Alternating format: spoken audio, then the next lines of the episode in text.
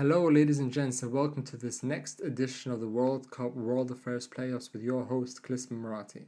In this episode, we explore the relationship between England and Croatia.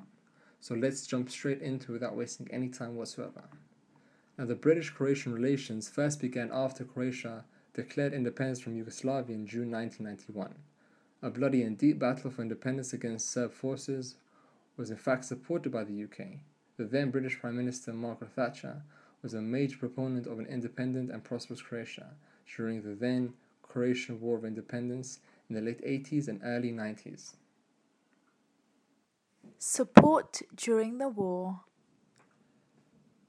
Croatia's battle for independence, like many other independence struggles post Yugoslavia, was one of monumental destruction and pain for those involved. A culmination of genocides in the region by Serb forces held remnants of the destruction and human rights abuses comparable to Nazi Germany. It was during this period that the then UK government, under the leadership of Margaret Thatcher, threw its support behind Croatia. In an interview for HRT, a Croatian public broadcasting company, in 1991, she said, and I quote, At first, people had been given to understand wrongly that it was just a question, serious as though it is, of civil war between two different groups.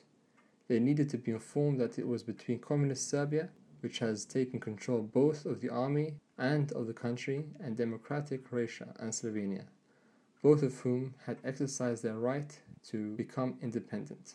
End quote. Now, guys, as an aside, um, if you're interested in learning more about the Yugoslav War and its experience post communism, I do recommend you check out my article, my academic piece on this question. And the best way to find that is if you Google my name, Klisman Murati, and put Yugoslavia after it, you'll be able to find out uh, more about that and you'll be able to find the article. I think perhaps in the first two links, but if not, just message me uh, on info at pangeawire.com and I'll be able to send that to you. Now back to the podcast. Post war relations. Relations post the War of Independence have gone from strength to strength, however, with slight hiccups along the way.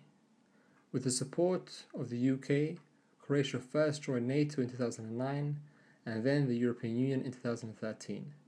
Croatia has developed a very outward looking strategy in terms of its European foreign alliances and has consistently worked towards embedding itself and contributing to the European fabric. In terms of specific British Croatian relations, in the context to the European Union, it is important to note that when Croatia joined the EU in 2013, the UK and other member states were able to restrict the access that Croatian citizens had to their labour markets for a maximum of seven years. The UK is one of a few European countries, or EU countries rather, including Austria, Slovenia, and the Netherlands, which applies such measures. These restrictions have meant that unless an exemption is applied, Croatians needed permission from the Home Office to work in the UK. These restrictions on Croatian workers, however, have expired in June, thus giving more opportunities for Croats to work and prosper within the UK.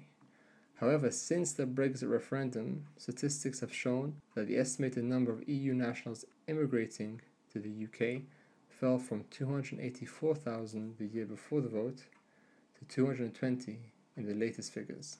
Meanwhile, the number of EU citizens emigrating has increased from an estimated 95,000 the year before the referendum to 130,000 now. Trade and development. Now, although politically these nations remain aligned, trade relations between these two nations remain negligible. The UK's total trade exports in 2016 equated to a total of $374 billion. The UK's top export destinations include the US, top at 14%, with an export value of $52 billion. Next is Germany, where the UK exports 9.5% of its commodities, equating to an export value of $33.5 billion. And in joint third is France and the Netherlands at 6%, or with a trade value of $22.5 billion. In comparison, Croatia captures only 0.063% of trade, or $237 million of UK trade exports. On the other hand, Croatia's total exports in 2016 equated to $13.5 billion. Its top three export destinations include in joint first place Slovenia and Italy at 12% or 1.6 billion worth of trade. Like the UK, Germany comes in second with 11% of the export pie, equating to $1.55 billion, and in third place is Bosnia and Herzegovina at 7.4% or $1 billion worth of trade.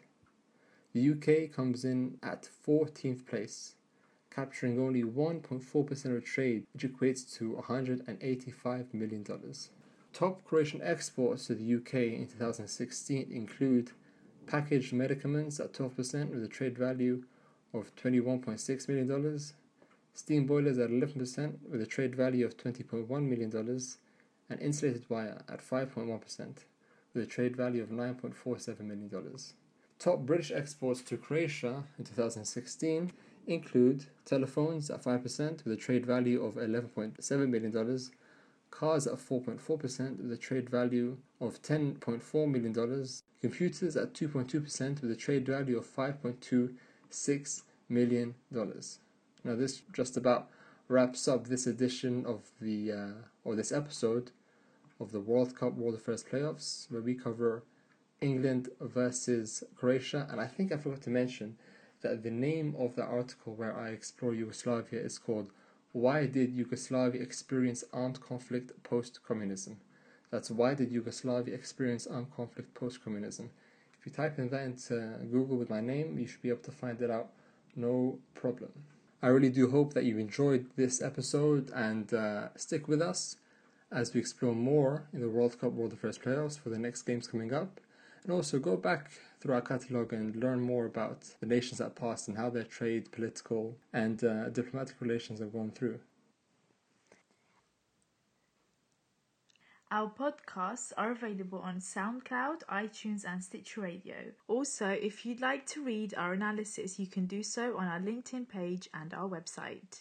To learn more about how Pangea Wire can help you and your business, head over to our website at www.pangeawire.com or email us at info at. Thank you for listening and have a great day.